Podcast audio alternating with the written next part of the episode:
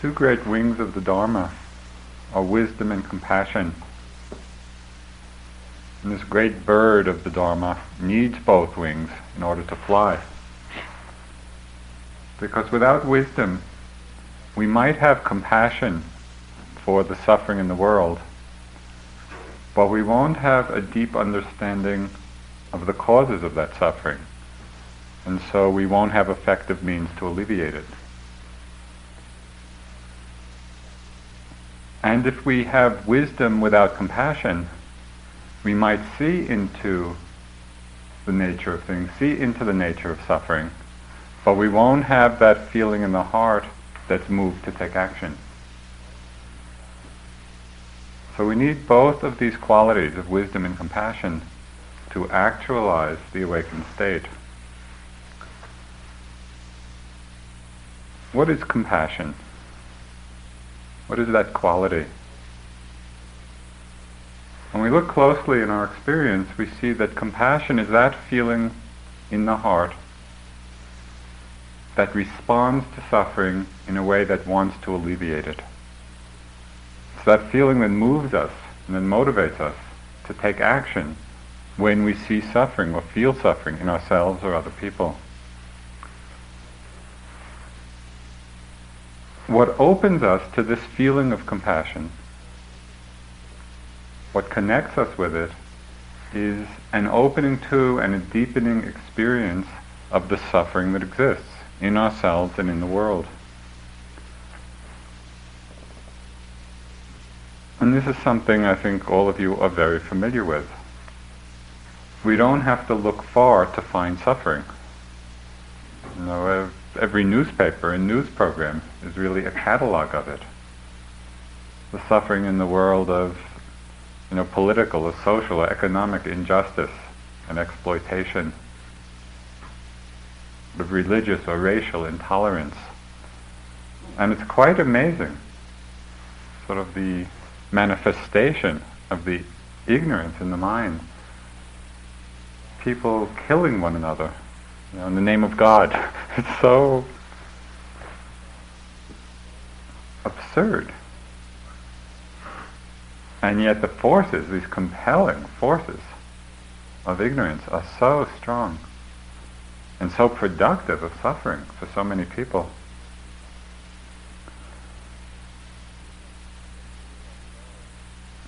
Even when we ourselves may live on an island of relative peace and security and well-being,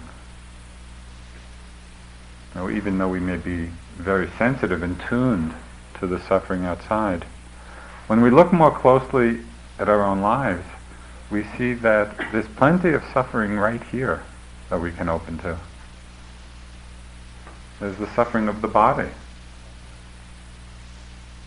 Now, just the process of getting older and getting sick and dying. Sometimes I think it's a good thing that uh, we age slowly, most of us, so that we can kind of get used to the decay of the body. You know, it's a gradual process, and it allows us to kind of get familiar and comfortable with it because it's happening. Mean, it's the nature. If we take birth, we're going to get old and we're going to get sick and we're going to die. And this is not a mistake. You know, this is the nature. This is the Dharma. This is how things are. And often in that process, there's attendant suffering. there's the even more pervasive, more difficult kind of suffering in the mind. The Buddha said that as difficult as pain in the body is, it's nothing compared to the kind of torment that can arise in the mind. And we all have varying degrees of experience with this, you know, of anger and fear and loneliness and jealousy and envy and despair and frustration and boredom and anxiety. I mean, the list is very long. And for the most part, probably for most of us, these are passing states, but sometimes we really get overwhelmed by forces of mental suffering. If we see suffering as an individual problem, either our own or somebody else's, generally the response is one of pity. You know, the self-pity. If we're really suffering, and we see it just as our own problem, kind of the poor me syndrome. Or if we see it as an individual problem of somebody else, we might have pity for that person. When we understand suffering is not an individual problem, it's really a universal experience. It's part of our being alive. It's part of humanity. It's part of the human condition. When we see it not as somebody's individual problem, but as part of the human condition, then it's not so much pity that comes forth, but compassion. Because we see that we're all in the same boat. In pity, there's separation. With compassion, the feeling of compassion, there's a feeling of connectedness, of oneness. We understand the suffering of others because we see it in ourselves. We feel it in ourselves.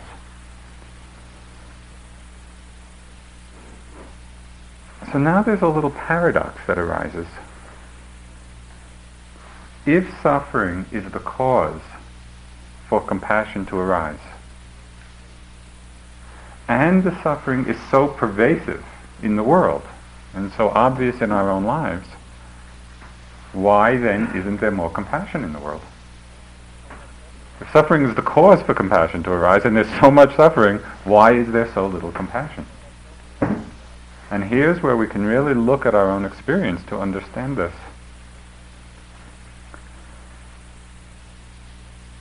As we examine our experience carefully, we see that in very many ways, we and others are not really open to the suffering that's there.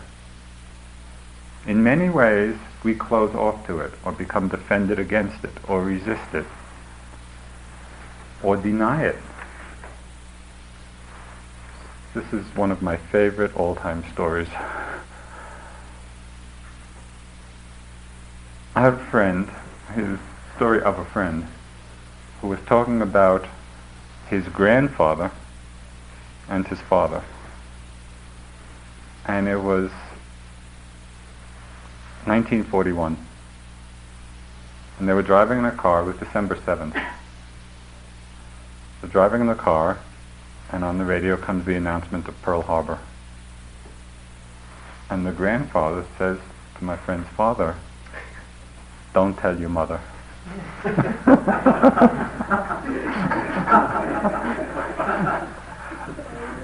That's a pretty big one to deny. I, we shouldn't open to this one. Don't tell your mother.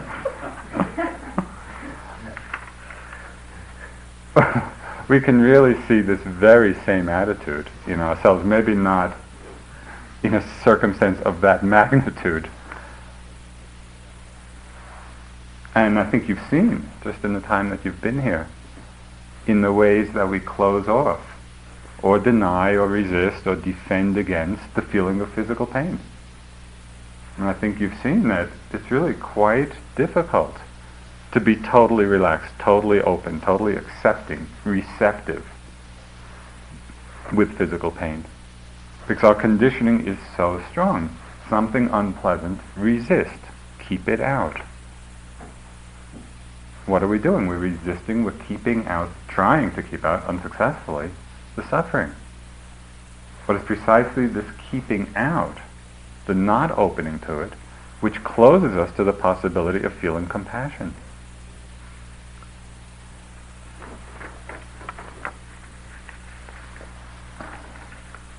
Not only with physical pain.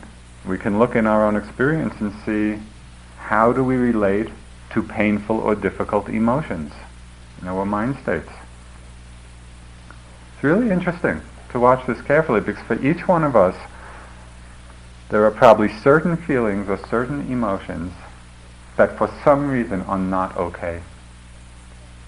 That we're not really willing to be with fully in the same way that we're not often willing to be with physical pain fully. It might be feelings of fear. It's hard to open to fear. It might be feelings of loneliness. might be feelings of unworthiness, might be anger, it might be rage. It's, for each one of us, our conditioning is different. But to begin to see where the shadow side of our psyche is. What's that part of our mind and our feelings that we don't open to, that we resist, that we try to keep away?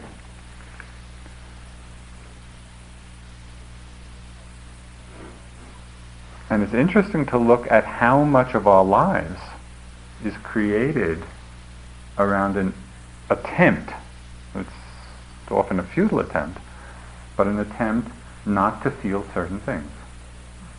I mean, in our culture, there are some things that are very obvious. How much of what is in our culture is an attempt not to feel bored? this whole huge billion dollar industries created so that we never have to feel bored. How much of what we do in our lives is so we never feel lonely? Or any one of these. How defended, you know, how protected do we get of ourselves so we never feel fear or anxiety? It's this unwillingness to open to the suffering, whether it's physical pain or emotional pain, that keeps us grasping for alternatives. You know, keeps us grasping for diversions. For all of us, it's different things. It could be food, it could be sex, it could be entertainment.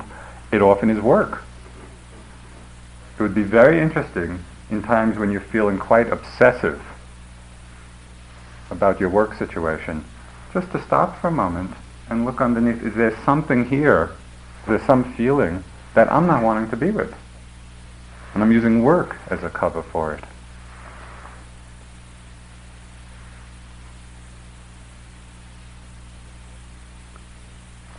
In these times of avoidance or resistance, or trying to close off, we're not feeling our situation, ourselves, other people, from a place of compassion. Because compassion comes when we're open to the suffering, when we actually let it in rather than try to keep it out. And one of the amazing things about the meditation practice, and I hope you get a glimpse of this during this retreat, is that it is much simpler to actually feel these feelings than to construct this whole life defense against them. It's much simpler just to feel bored for a little while than to be driven to a whole range of activities so we don't feel it.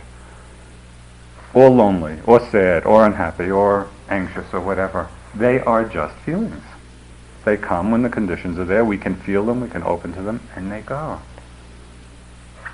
And if we tune into the suffering that's involved with them, we can really hold them in a place of compassion.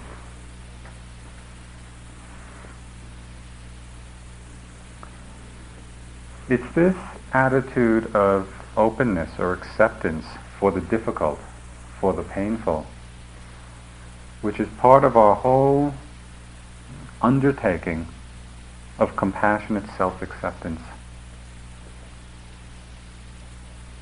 Our path of practice is really, in one way, about self-accepting, self-acceptance, and it's accepting all the parts of ourselves. There's a, a poem by a Japanese woman poet, her name is Izumi. She lived, I think, 10th or 11th century. She wrote, Watching the moon at dawn, solitary, mid-sky, I knew myself completely no part left out. It's really a powerful statement there. Watching the moon at dawn, solitary mid-sky, I knew myself completely. No part left out.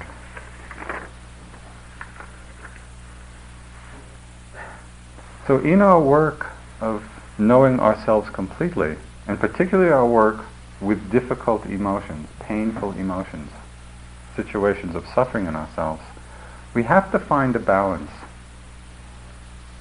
And there's a balance of not pushing things away, not denying them, not resisting on the one side, and on the other side, it's also not to wallow in what's happening. to be drowning in them, to be overwhelmed by them. Finding the middle ground. I'll just tell you two short stories of my experience in working with fear. There was a time in my practice when fear was coming up very, very strongly.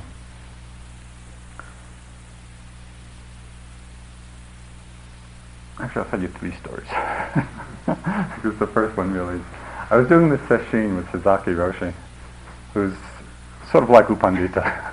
And he's really a very fierce old Zen master and demanding. And, and these sessions with him, you see him four times a day. You know, you're working on, you're working on a koan. Um, so it's very intense, and Zen is very formal, and you're all sitting and walking together, and there's, you know, the pressure really builds during the course of the week. So he gave me some koan, and I'd go in, and I'd give my answer, and he'd say, oh, very stupid. I'd go back. I'd go in again, oh, you know, good answer, but not Zen. And he'd go on and on like this, and I'm getting more and more uptight as the time goes on. And finally, after quite a few times, he gives me he sees that I'm not getting anyplace, and he gives me an easier koan. He kind of moves me back a step, and he said, "Well, you know, manifest Buddha nature while chanting a sutra. How do you manifest Buddha nature while chanting a sutra?" So that was a, a my koan. So at least I understood, you know, what I was supposed to do: go in and just chant something and manifest my Buddha nature that way. But of course, that tied right in to my whole singing trip. know, under all this pressure of the sesshin and getting really tight. Well, I was a wreck. And I'm sitting there practicing, you know, these two lines chanting that I was going to do, and getting really, really wound up tight. Finally, the bell for the Sanzen, the interview comes. You know, I, I waited until the last. I postponed it. Finally, I go in. I do my bows, and I repeat my koan, I start chanting the sutra. I got everything wrong. I mean, I got everything mixed up. It was awful. And I felt totally, just totally raw and vulnerable and open and worthless and that whole constellation of feelings. And he looked at me, and it was just one of those moments. He looked at me and he said, oh, very good. And it was such a moment because I was so open and so exposed, it's like my heart was was raw, and because it was so open, he was able to go right in and touch it. You know, and so it was just a powerful and beautiful lesson in how, through whatever circumstances, whether it's the form of a sesshin or just our own inner work, when we can allow ourselves to feel that open that fearful, that exposed, that's when things can really touch us. Very good. it was really a great moment. So that's the first fear story. The second one came about a month or two later. I was doing a self-retreat and planning to go to another sesshin. so just in thinking about all these interviews with him, I started working myself up into this fear state. And it really took me over. And I'm noting fear, fear, fear, fear, fear. It didn't make a dent. I was really caught in it. Finally, after, after quite a few days of this, I was doing some walking meditation outside. And I was looking at it and, and working with it, and I said to myself, if this fear is here for the rest of my life, it's okay.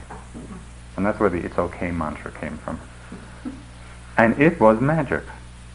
Because in the moment of that genuine acceptance, the whole thing opened up. And I saw in retrospect that I had been noting fear, fear, fear, fear, fear, but it was fear go away. It wasn't this is okay. Let me feel it.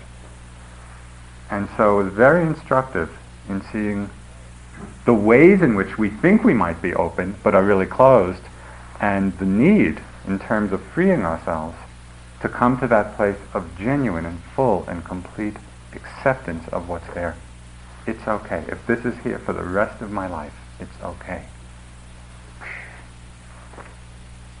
So this is the side of working with difficulty or pain, of acceptance, of openness. The other side, and the last of the, the fear stories, is about not wallowing. I was teaching a course in Texas, and with another colleague, Sharon Salzberg, and I had been working with all this fear in myself, and you know, past history and childhood, and, and I'm going on and on about this and how it's going to take me 25 years of psychotherapy to kind of unwind it all. And I'm walking, it was during lunch break with Sharon, and sort of going on and on about this, and she turned to me and she said, it's just a mind state. and it's like, I have said that myself to thousands of people many, many times. Somehow, it was just the right moment to hear it. It's just the mind state. And it cut through all that wallowing, that identification, that getting lost in my whole fear story. So that's the other side. We need to be accepting, we need to be open, we need to be okay with it, and at the same time we need to be incisive enough and clear enough not to be wallowing in this stuff. It's just a mind state, that's what it is.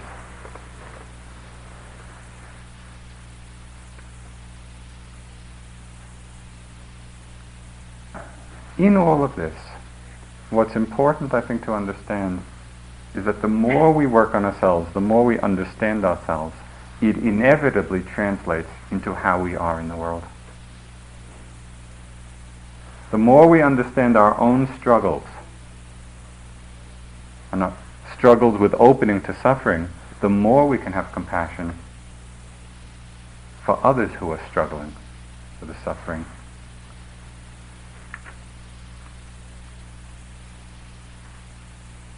some years ago, I was teaching in Hawaii and went hiking in Kalalau Valley on the, on the Kauai coast, in the Pali coast, and really exquisitely beautiful. We, walk, we walked all the way into the Kalalau Valley, and I was with a friend from Hawaii who was um, born there and grew up and very familiar. And he said to me, you know, we were in this valley, and he said, oh, let's go climb that cliff. It was, a big cliff. And there was no, pa- there was no path up. You know, it was just kind of footholds and handholds, and and I was really apprehensive about this, but sort of rose to the challenge. I was really quite afraid all the way up, but I made it. And even on, while I was on top, all I could think of was, how am I going to get down? it really detracted from the view. but anyway, I got down. And, uh, I was sort of glad I did it. a month later, I was with my mother in Colorado, and we drove up to the mountains, and we just parked the car someplace, you know, up, up in the Rockies, and it was really beautiful. And there was just this little incline down to a meadow. You know, it was really, it was really nothing. It was just like maybe an incline, you know, down toward the pond or something. But she was really apprehensive. And I at first started getting really impatient, you know, it's nothing, just just do it. and then I remembered, you know, how I was on the cliff in Kalalau, and I realized it doesn't matter, you know, what the particular situation is. Everybody has their own edge. Mm-hmm. And what's difficult for one may be not difficult for another, but we really need to remember how we are at our age, you know, and the difficulty and the suffering, because that's what allows us to feel compassion for others when they're in a similar situation, and not judge, oh, that's nothing, why don't you just do it? There was a great Thai master, Ajahn Chah, a forest master, who was one of Jack Kornfield's teachers and um, teacher of many. He was really a very great being he had, I think it was a stroke. Something happened, and he was uh, very sick for a very long time and, and in a coma for a long time. Sometime after uh, he had his stroke, but before he was uh, really unconscious, somebody, a friend of ours, went to see him who had been his student. And this friend sort of was uh, sort of in a light-hearted way saying, well, I guess now's the time to put the teachings into practice or something like that. You know, and that kind of that kind of slightly bantering tone. And Ajahn Chah said something really very powerful. He said you should never take the dying process lightly. It's harder than you think. You know, and this is from somebody who is, you know, a really great master. And again, it's just, it was a powerful reminder that compassion is about understanding and letting the suffering of ourselves and others in, not dismissing it, not taking it lightly. and that's what allows for a compassionate response rather than a glib one.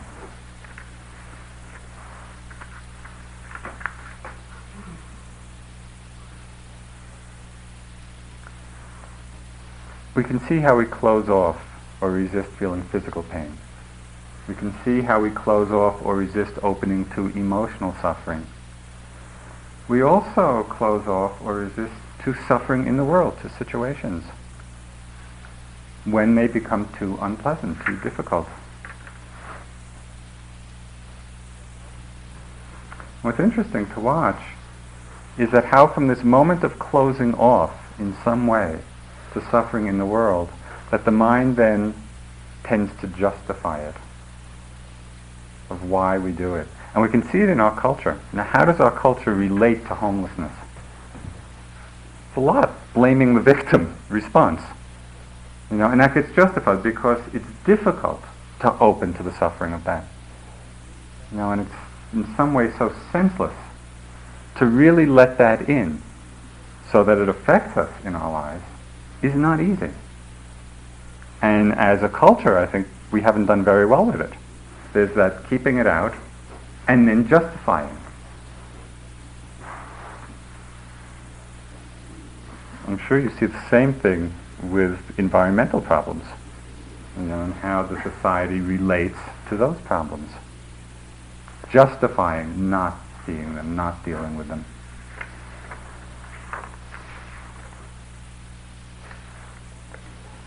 But even when we are attempting to relate to the suffering that's there and open to it, there is one way that's quite subtle in which we may be closed off.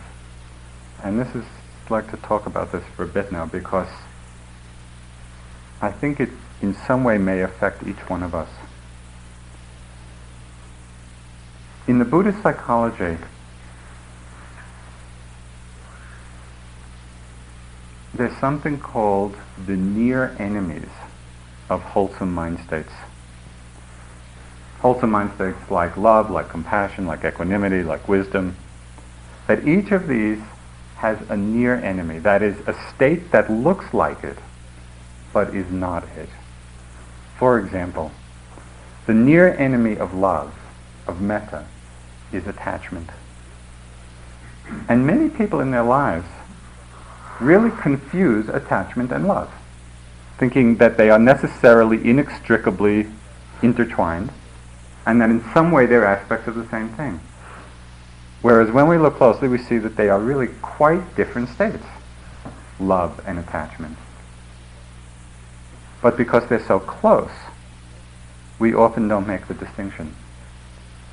The near enemy of equanimity is indifference. And people often confuse that. They, they think, oh, if one is equanimous, that is balanced in the face of pleasure and pain, that it means being indifferent to it or not caring. And again, these are two completely different mind states, although close. The near enemy of compassion is sorrow. And this takes really a careful attention to see and understand. In sorrow, in the feeling of sorrow, there is some kind of aversion to the suffering. There is some kind of aversion to the situation. In the feeling of compassion, there is no aversion. And it's interesting to see within ourselves and in other people that when there is sorrow about suffering, as opposed to compassion, that often attendant upon that feeling come feelings of hopelessness, come feelings of despair. And all of these are constellated very much around a sense of I, a sense of self. In compassion or metta, there's very little sense of I or self because it's the energy not of holding anything, as we often feel with sorrow, but the energy of giving.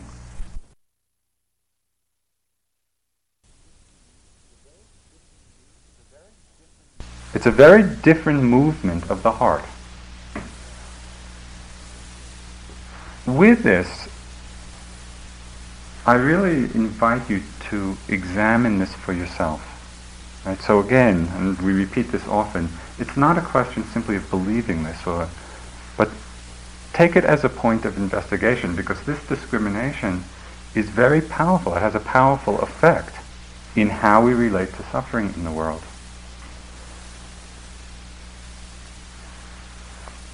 I'm also not suggesting that even when we see this, we're going to stop feeling sorrow.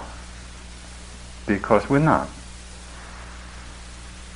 Until perhaps we're quite enlightened. Sorrow is going to come because aversion is there to unpleasantness. Aversion is there to suffering. The Buddha said something interesting about our capacity to feel and open to the suffering in the world.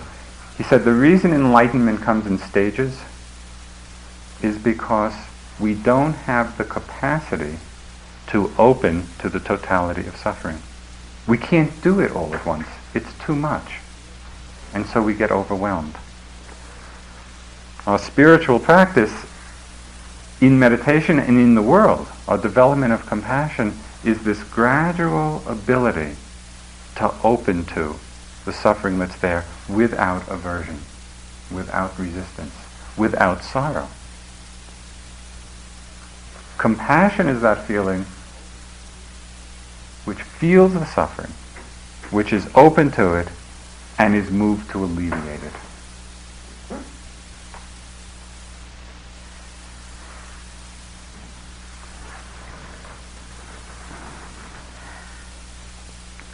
very often people think that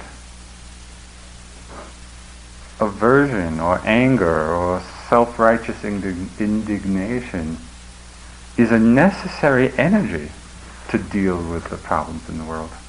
And sometimes it's hard to imagine not getting angry at the injustice. I mean, this is, this is, I think, a common response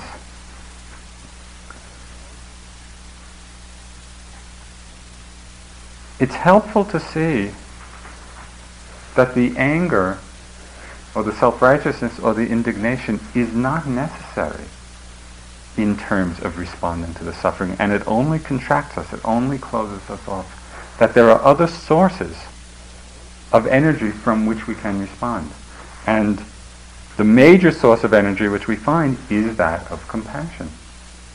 So we need to find this in ourselves to see it clearly and to discriminate, to see the difference between compassion and its near enemy.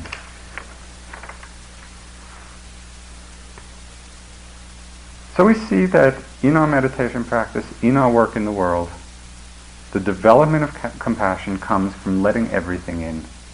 From letting the pain in, from letting all the emotions in, from letting people in, from letting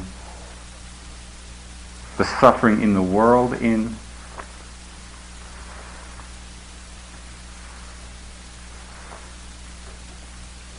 an 18th century Japanese poet, Issa, who wrote, In the cherry blossom's shade, there's no such thing as a stranger. And that little poem to me expresses the nature of the open heart. In the cherry blossom's shade, there's no such thing as a stranger. can we let it all in? Can we let in all the parts of ourselves? So the question arises, can we do this? And we can talk about compassion, we can talk about opening to the suffering in the world and not resisting and not denying. How can we do it? What's the wisdom that's necessary in order to be so inclusive? This challenge is not a theoretical one. No, it's not about what we practice just on retreat.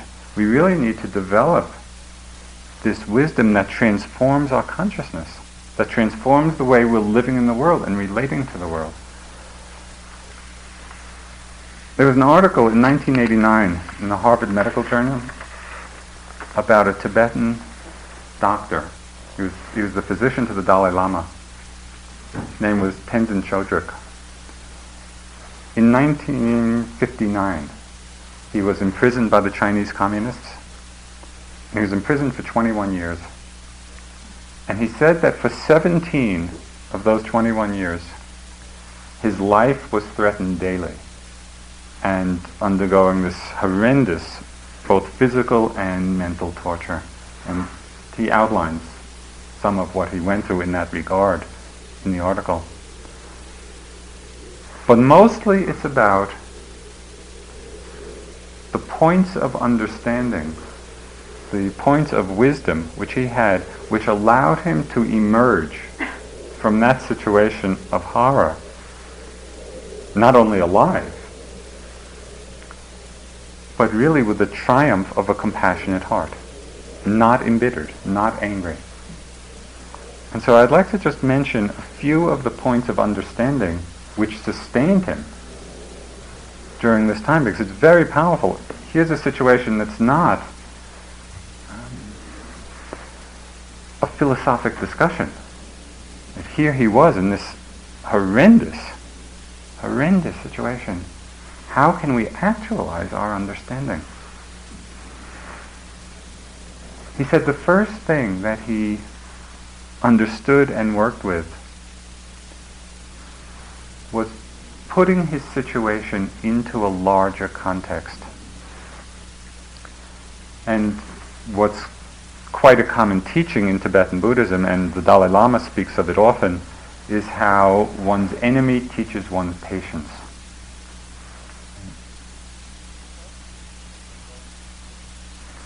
The question that kept going through his mind, as he said, was even in this most terrible situation, what human greatness can be accomplished?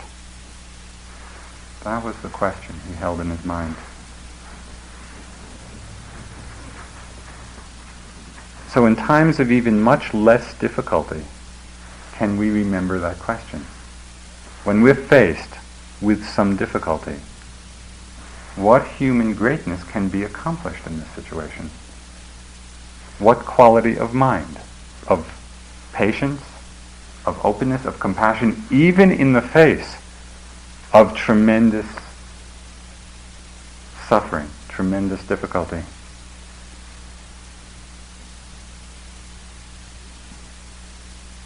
Someone disturbs us, or you're in a difficult situation at work, you know, where you're really confronting difficult people, difficult situation. Do we get caught up in an angry response? Or can we remember what human greatness can be accomplished here? Can I put this in a bigger context?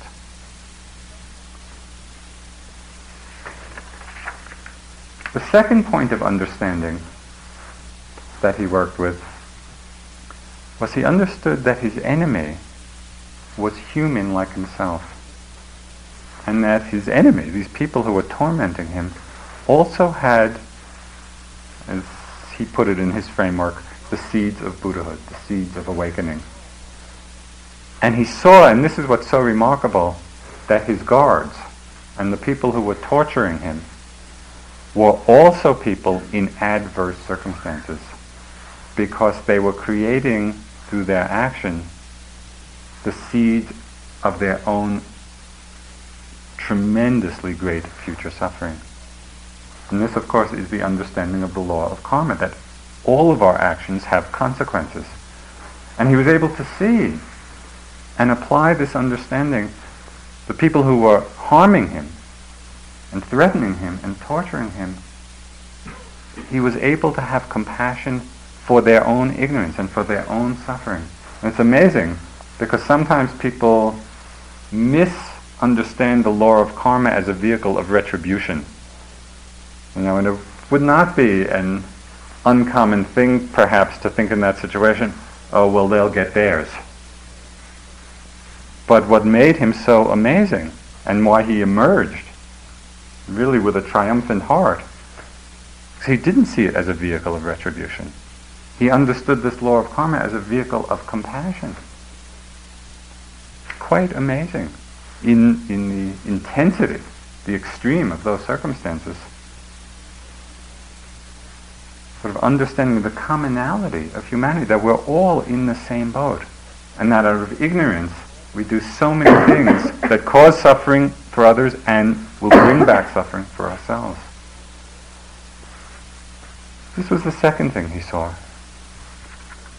That the enemy was human like himself, in the same predicament.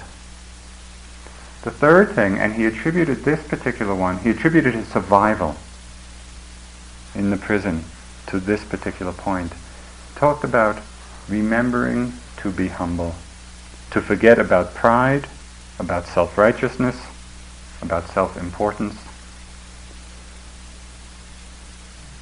Now it's important here to just examine a little more closely what humble means. Because there's, for me anyway, and I think it may not be uncommon, an association with humility as an ego stance. Oh, I'm so humble. you know, and people sort of acting out that image. That's not what humility is about. It was expressed very well by one writer who said true humility is the absence of any one to be proud. It's not a stance. it's not a it's not an image really seeing that there's the absence of anyone to be proud. And it was by letting go of that self-importance or pride that he was able to survive. This teaching was also expressed very incisively by a Japanese Zen master. His name was Bankei, and very uh, unusual. He wasn't part of any lineage, or he just went off and got enlightened by himself quite enlightened, and then started teaching his own particular brand uh, of awakening. One of his lines, which sort of expresses this point as well as many others, he said, don't side with yourself. and I thought that would be particularly useful in this group. Because when we're involved in some kind of political or social or adversarial action, for what hopefully is a good cause, can we do it without siding with ourselves, without a sense of pride, without a sense of self-importance, with that real energy of humility? So that served him very well too. And the fourth point that he made was the understanding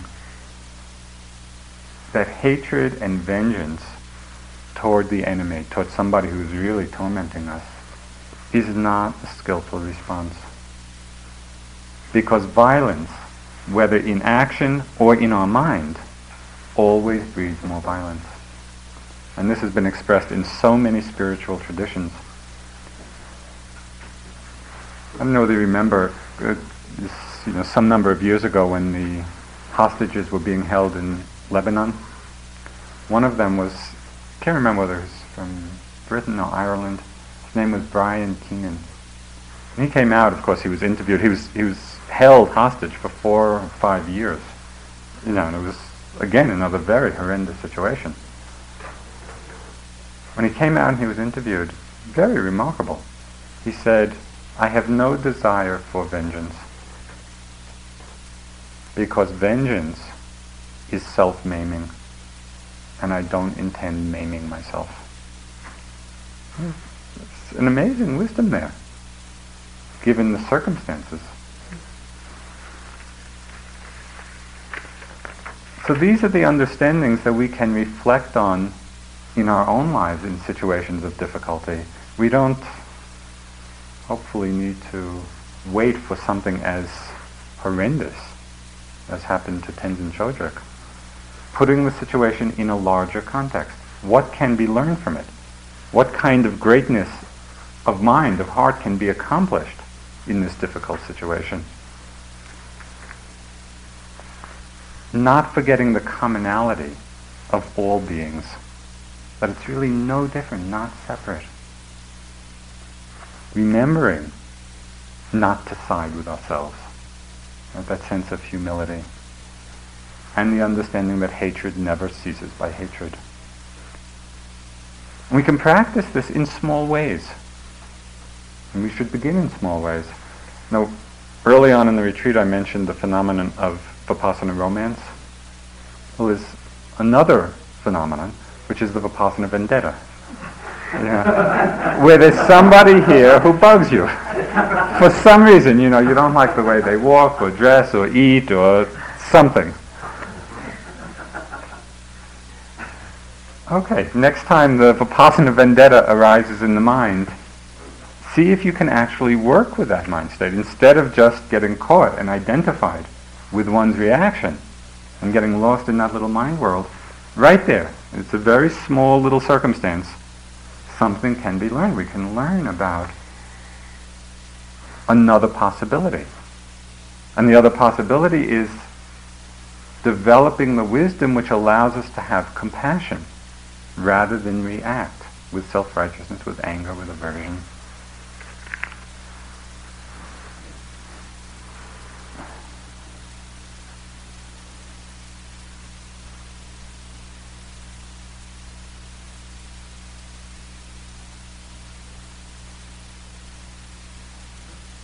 Precisely our ability to open to suffering with wisdom that allows us to respond from a place of compassion and to take compassionate action, not only to rest with the feeling, but to have the feeling actually motivate us to do things in the world, to alleviate the suffering that's there. I think it's tremendously important not to make a hierarchy of compassionate action. You know, that this is the kind of suffering that needs to be addressed, and that's more important than this kind of suffering. The domain of compassionate action is vast, and how we respond will very much depend, as I said this afternoon, on our own particular interests and abilities and skills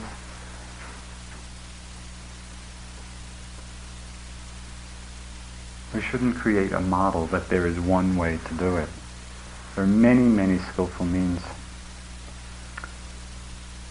We also need to understand, I think, that compassion is a practice. Just like metta, just like mindfulness, in that there will be times when the suffering is too much. When it really is overwhelming, when we can't handle it. And we have to know, we have to be compassionate enough to ourselves to know this is a time to back off. This is a time to retreat. This is a time to actually close down a little bit in order to gain the strength to be able to open. And I'm sure you're familiar with many people who have gotten burned, burned out, because they didn't know when to retreat, when to back off. Compassion is a practice. Sometimes it's there and we're strong enough to deal with the suffering. Sometimes it's not. We need to be aware enough and mindful enough to see this.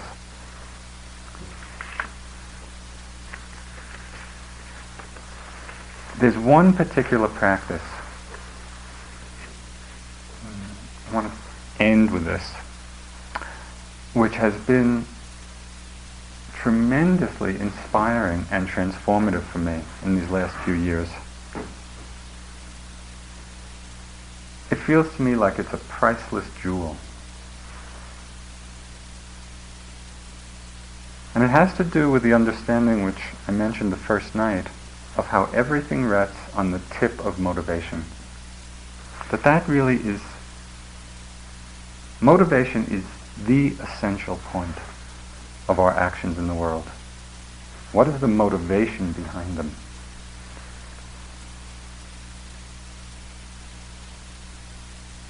And the practice I'm talking about is called the practice of bodhicitta. This is a Sanskrit word. It literally means bodhicitta. Bodhi, bodhi means wisdom or enlightened. Citta means heart or mind. So literally it means awakened heart. In practice, what bodhicitta is about is the cultivation, the strengthening, the development of that motivation behind our action which seeks the benefit and welfare of all beings. That we practice this first as an aspiration. We may not even really quite feel it, but we can have an aspiration to feel it. That yes, let my life, let my actions, let what I do in my practice and in the world be for the benefit, be for the welfare, be for the happiness of all beings. This is a tremendously enlarging practice in our lives. Instead of practicing or working with a narrower motivation, with a narrower view, and as I was mentioning this afternoon, why not aspire to the highest? And bodhicitta reflects this. It's this motivation, this genuine and true wish to benefit all beings by our actions, by our lives. And the great benefit of being awake and mindful in the midst of one's work, rather than being lost in thought about it, is that it allows us to reconnect with this motivation of bodhicitta, rather than be lost in our habitual reactions and habits of mind. In the midst of challenging and difficult and complex circumstances, if we're present, if we're really wakeful and mindful, even intermittently, we can connect with that feeling. May this action, may what I'm doing be for the benefit of all. There's one way to, one very simple way to begin really feeling this out because this is a vast, this is a vast practice. But we can begin just to explore a little bit what it might mean for us. Just in our meditation practice itself. And this you might try if you're interested. At the beginning of the sitting, you might bring this bodhicitta to mind with a kind of statement or feeling or expression, may this practice, may my practice be for the benefit of all. So it's like we dedicate our energy, we, we dedicate our very effort to be awake, to be mindful, not just for ourselves. We're saying, yes, let me, let me become awake for the welfare of all beings. And so we just express that in some way to ourselves.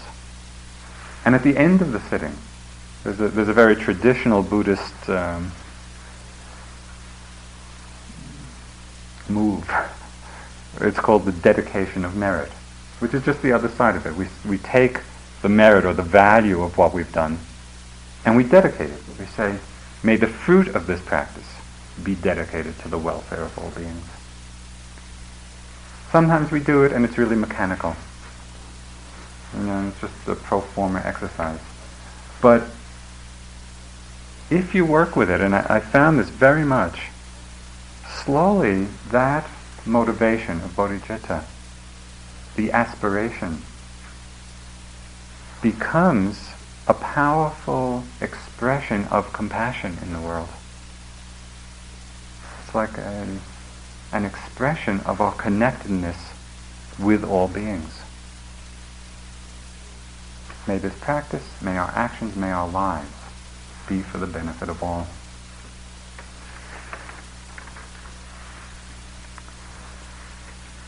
The Dalai Lama, who I don't know whether you've read his books or seen him interviewed sometimes, but he must be one of the world's cutest beings. he is so completely delightful and warm-hearted, and I, he has he's many books of his writings and teachings, and one of his last books is, I think it's called *The Flash of Lightning, Summer Night, or Dark of Night.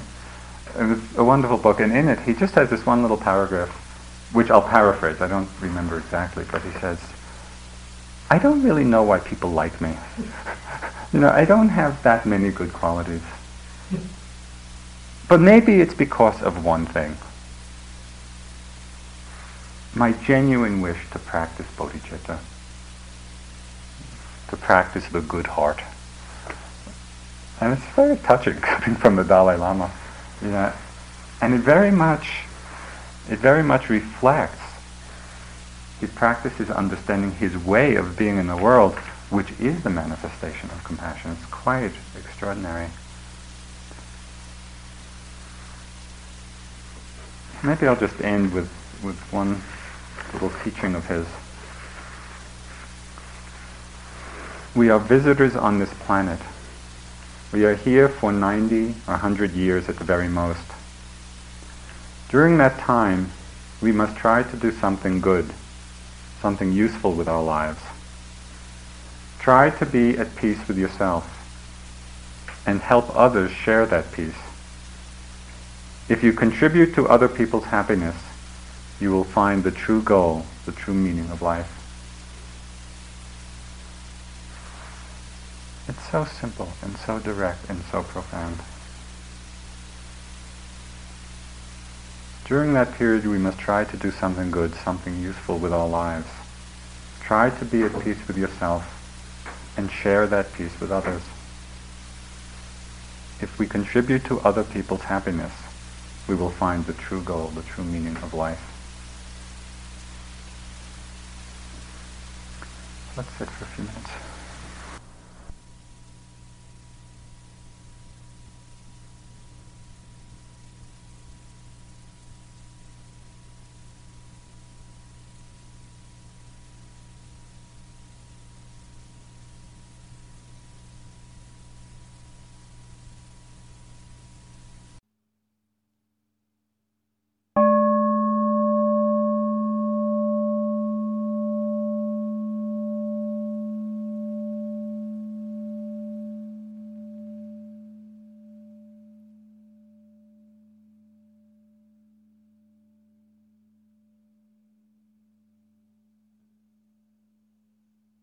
Talk was given by Joseph Goldstein at Vallecitos 1995 on July 9, 1995. It is an offering of the Dharma Seed audio art. Thank you for listening. To learn how you can support the teachers and Dharma Seed, please visit dharmaseed.org slash donate.